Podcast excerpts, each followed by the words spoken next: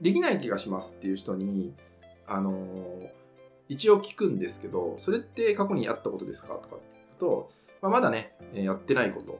なんでね。そう。じゃあなんでできない気がするんですかっていうと、やっぱり不安とか恐怖っていうのが出てきちゃう。つまり、起きてもない不安に襲われてる状態ってことでね。起きてもない不安に襲われてる状態が起きてるだけと。まあ、いわゆる取り越し黒ってやつが起きちゃうんだよね。そう。だから、言い訳をしてそもそもやらないんですよ、何も。そう。これが別に前に進もうとしてない人とか、ただただ悩んでるだけ。まあ、その悩んでる自分に、でいたいという、まあ、そこにメリットが何かあるんだよね。悩んでることによるメリットってのは絶対あるんですよ、そういう人って。だから別にそれは、えっと、無理に改善する必要もないし、なんかそういう人に対して、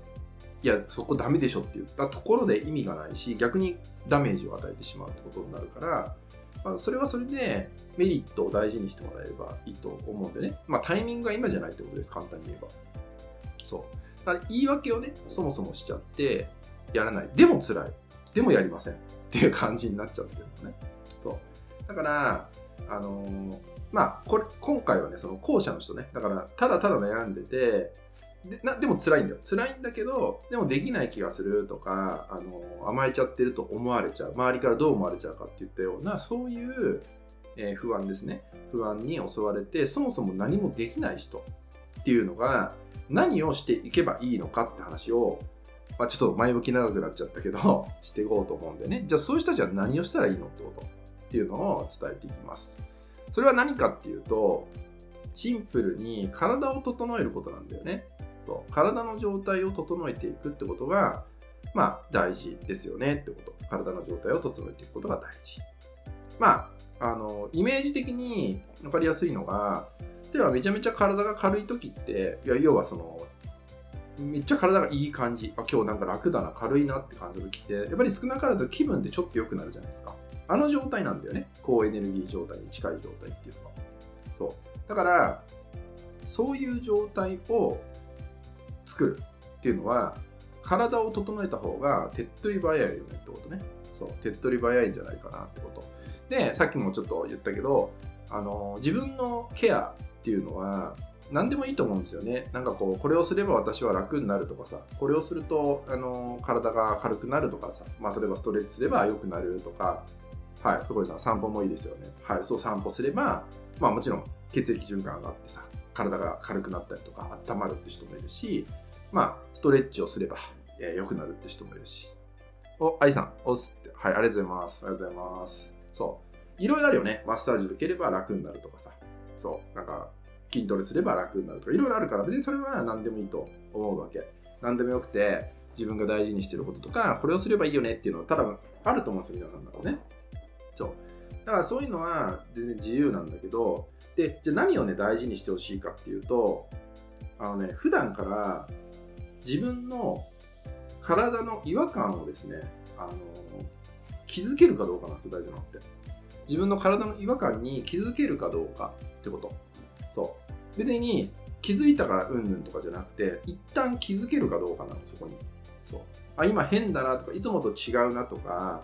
なんか、例えば肩がいつもより変だな、硬くなってるな、違和感を感じるな、腰が重いな、今日は、とかさ、足がやけに今日は冷えてるなとか、ちょっと頭痛がするなとか、右側にあるなとかさ、細かいとこっていうのに気づくことができるかどうかってことが、まあ、非常に大事ってことなんでね。そういうとこに細かく気づいてあげるかどうか。そう。で、その、そういうのを意識していくと、ちょっとした自分の違和感ってことに気づけるようになってくるのね。そう。気づけるようになってくるんで、じゃあその違和感があるってことは、まあ、自分の、えー体含めで、自分全体ですね。自分全体に、まあ、何かが起きているんでね。例えば疲れなのかもしれないし、え精神的なストレスなのかもしれないしとかっていろんななんか何かが起きているからこそ違和感を生んでいるってことだよね。そうだからそういう時に、まあ、ケアをしていくってことが大事だったりとかっとね。そう何かそういうのをやってあげることによって、まあ、少しずつでもいいから元に戻していくってことができれば、そうできれば、まあ、もちろんそれ以上ひどくなっていくこともないし、まあ、体を整えることによってエネルギーがいい状態になるんで、もしかするとさっきのただただ悩んでる人も、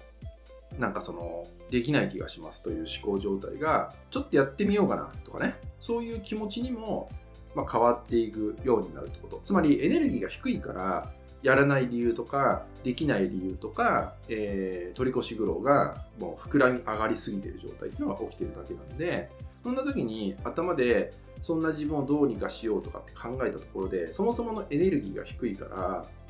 まあ、悪いものしか出てこないんだよね。そう。まあ、ネガティブな状態でネガティブな状態で、ネガティブな自分を解決させようとすると、答えはネガティブしか出てこなくなるってことなんだよね。そう。だから、そんな時は、もう、こっちを一旦止めて、そう。そのネガティブでネガティブを深掘りするのをやめて、そもそも 体整えた方が、まあ、楽や、楽だよねってこと。そう。楽になるし、まあ、いい感じになってくるから、そういうとこにちょっと意識をね、置いてほしいって思うんでね、ちょっとね、シフトさせるの。自分、今の自分っていうのを見るときに、シフトさせるの。で、そのために大事なのが、どんな違和感でもいいから、キャッチをしてほしいんだよね。自分の体の違和感をキャッチするってこと。で、ここで、うんと、ちょっとね、こう、間違えてほしくないというか、あの、ずれてほしくないことが一個あって、例えばさ、違和感をキャッチするようになると、やっぱりこう体のなんかこう反応をさ、受け取れるようになってくるじゃない。そう。だから、そうするとね、甘えをしだす人もいるんだよね。そう、甘えちゃう人もいるの。例えば、あの、なんかこう、忙しくて何かやるべきことが残ってる。ね。で、これをやると、まあ、いいっていうのは自分でも分かってんだけど、でも体の反応を受け取って、なんか今は、ちょっと今日はだるいからそんな自分を大事にしなきゃとか言ってそのやらない理由にしてあのやるべき大事なことをやらないで逃げるってことをしちゃう人がいるのだからそれだとちょっと違うんでそれは違うからそこじゃないこと。ただただ気づくってこと。で違和感に気づいたらそれをまあケアする整えてあげるってことが大事ってことだよね。でそういうふうに違和感に気づくってことをやっていくとどういうことがね、起きてくるか、自分の中でどういうことが起きてくるかっていうと、そもそもの自分の状態に気づくことができるんですよ。まあ、それは心の状態も含めて、自分の心の状態も含めて、まあ、気づくことができるようになってくるってこと。まあ、例えば、分かりやすく言うと、今イライライラしてるんだなとか、今不安を感じてんだなとか、かそういうちょっとした自分の感情の動きとか、そう。まあ、とはもうちょっと深掘れるようになると、あこの人といると私楽なんだなとか、この人といると緊張するんだなとかっていったような、まあ、そういう心の対、対人間関係での心の反応っていうのも、まあ、体を含めね、感じ取れるようになっていくってことなんだよね。そう。そのために、あの、まずは体の反応をどれだけ、その体の違和感ね、違和感をどれだけ、まあ、受け取れるかどうかっていうのを、ま、大事にしてみるってことをね、やってほしいなと思うんでね。